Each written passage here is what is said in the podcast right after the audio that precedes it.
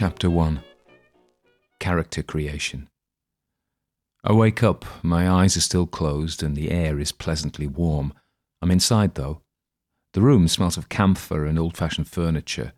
A memory rises I struggle to place, and I realize the mix of smells reminds me of my great aunt's wardrobe.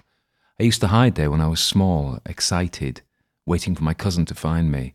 It's a smell of mothballs and old clothes. There's also the chemical stink of petrol wafting in and cooking. Someone's frying bacon. A gramophone's playing. I don't recognize the tune, but it's old fashioned traditional jazz. I'm in a room with thin walls and single glazed windows. Horses' hooves clip clop outside, but also the chugging of vehicle engines. A car backfires. My eyes open to see a paisley patterned wallpaper. I'm sitting in an uncomfortable chair. It's upholstered in horsehair and scratchy. Before I do anything, I look at my hands. They're not my hands. They're very lifelike, but not mine. Just like Miskatonic's advertising promised, I have awoken in the game. I blink. I can feel the beating of my heart and the rising of my chest. I guess these must be the sensations of my physical body, but I'm deep in trance. I turn my head left and stare at the wall for minutes before I make sense of it. A mezzotint print of a rural scene hangs there. I blink again. There's a graphical display in my field of vision, words and figures I can't comprehend. They don't interfere with where I'm looking. I'm not alone in the room. I turn my head to the right and see a middle aged man with a bald head. He wears a three piece tweed suit and sits patiently, wearing scuffed brown shoes. He studies me with great interest. A faint smile plays on his face. You're awake? I clear my throat to speak, but then nod instead. It's less effort. I know I'm in game, but it feels real. He feels real. Where am I? In London, Gower Street, in my flat. Who are you? Without moving, he says, My name is Alistair. I'm here to guide you through your character creation. I glance up and point at the figures on my HUD, even though he can't see them. Can you explain what these figures mean? We'll get to that. I would imagine you're seeing a lot of zeros. I nod, lots of zeros. He smiles again. You have no skills, no abilities. You are level one. Pretty useless. I nod and repeat what he says. Pretty useless. I feel drugged. My head is clearing, but still I'm drugged. I guess it's the Dreamland inducer tablet I took. I hope I get used to it and the side effects eventually wane. He continues, But you can grow to be useful, to be special here. I glance up at the figures on my heads up display and see health 100, sanity 100, mana 100, reputation 100. I point again, what do these mean? These are your four base statistics. Your health is, of course, your physical health, and if you're injured, you'll subtract damage from this figure. Your sanity is something you need to take special care of. Your mana is for casting spells, and your reputation is a similar statistic to your sanity. Both sanity and reputation affect how you progress in the world. Is this a class based game? Alistair shakes his head. Then how do I get on? He sits forward, folds his arms, and says, Choose a life. Choose a life? How do I do that? Let's start at the beginning. What kind of character do you want to be? I feel pathetic and juvenile, but it's true, what I say. Badass, strong. We all want to be strong, that's why we play. Alistair raises his eyebrows as if he's heard it all before and is bored, even disappointed. Finally, he says, uh, Do you want to be someone who engages in combat? I nod. With firearms or magic? That gives me pause. After less than a minute's thought, I say, I like the sound of magic. He steeples his hands and touches fingertips together as if in prayer. Like a schoolteacher, he begins. Your skills are initially determined by the life you've led. As we talk you through your life story, that will suggest a profession to you. But I note you want to be a magic user rather than a street brawler. My own taste, too, although I was a boxer, so don't disdain physical combat. You too will need it, eventually.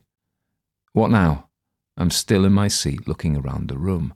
An aspidistra sits in a china pot in the corner. The room contains a sofa and two armchairs. I'm in one of them, Alistair in the other.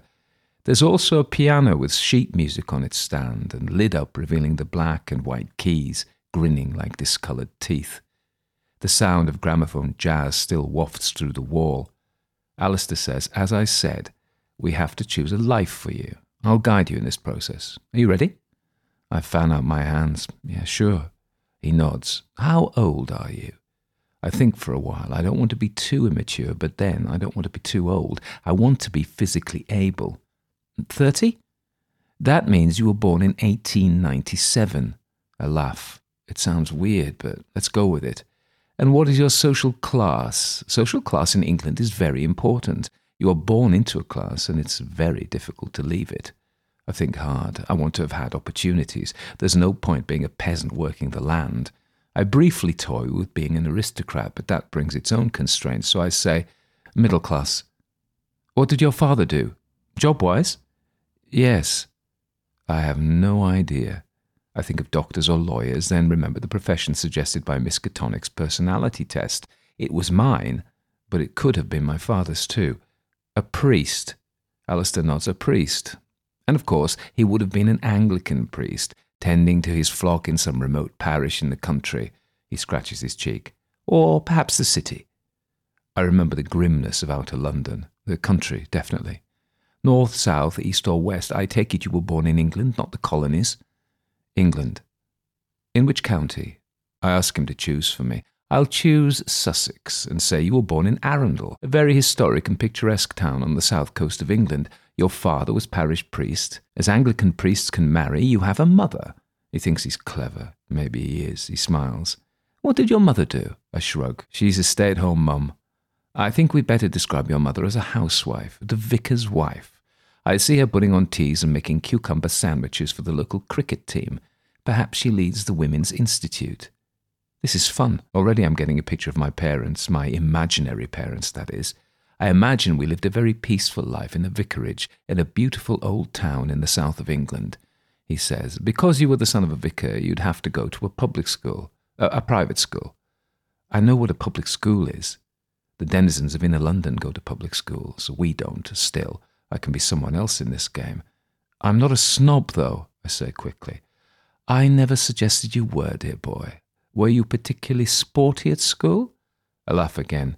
I see myself as being more bookish. I was always interested in history and Latin.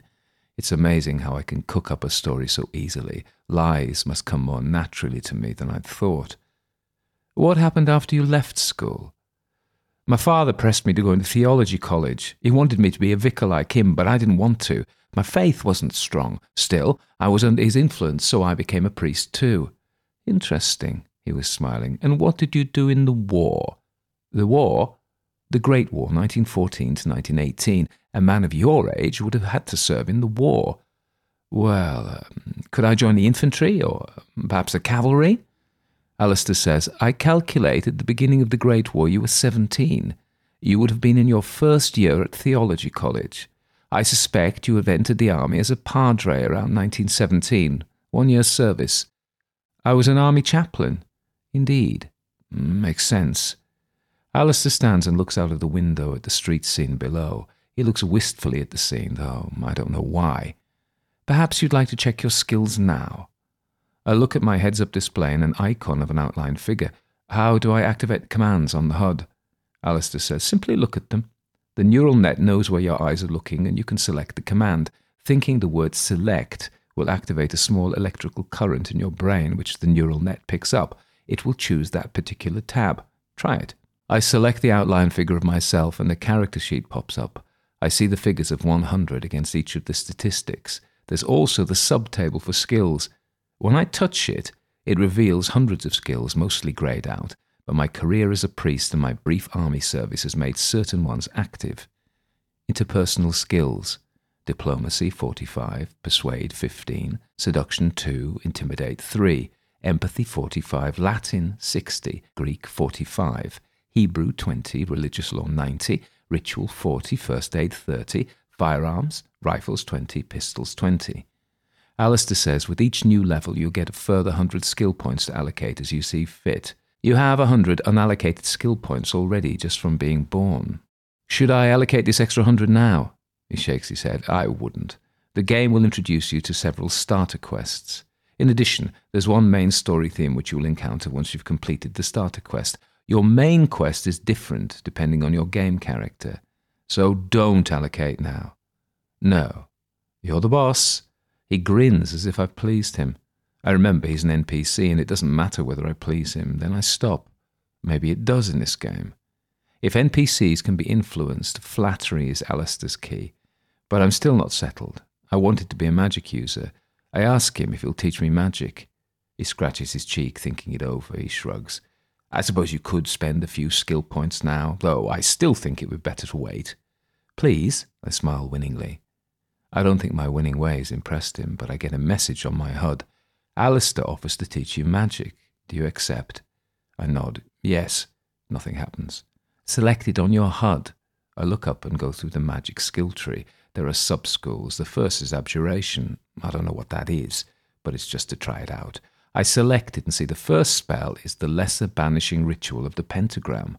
That'll do. I select that one. It needs 20 skill points.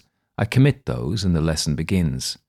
Alistair stares into my eyes and I feel woozy. His eyes are so intense like whirlpools and I'm falling into him. All the time I can hear him saying words I don't understand. Then I realize they're Hebrew. He is vibrating the names of God. Agla Adonai Yodevave. Then it's over and I feel like I've woken from a surgical procedure. I have an itch in the middle of my head. Enjoy that? he asks. I scratch my scalp, not sure enjoy is the right word. I know the spell now? He nods. What's it do?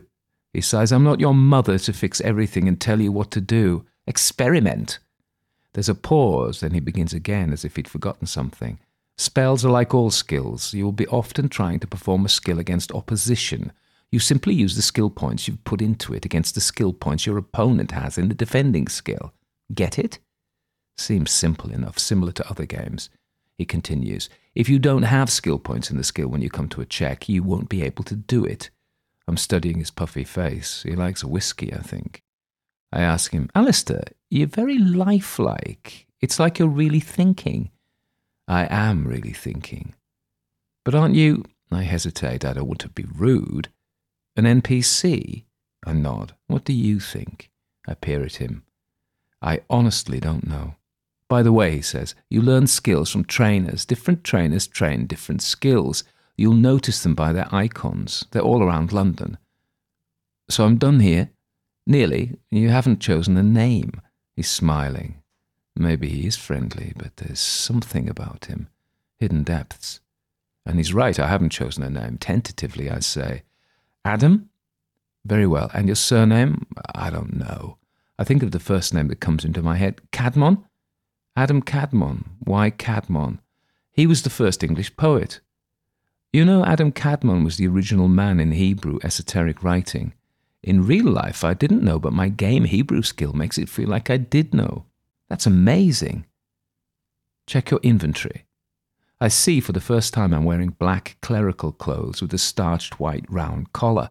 My inventory icon shows the only thing I have is a British Library reader's ticket. He looks very calm. When you stand, Reverend Cadmon, be careful. I stand and I'm as wobbly as a newborn foal. I have to put my hand on the chair arm to steady myself. Then I'm fine. My head's clearer. The inducer drug side effects have worn off. I look around the room again. The place is well drawn and in perfect 3D, I really am back in London in 1927. Alistair smiles. Are you ready for your first quest?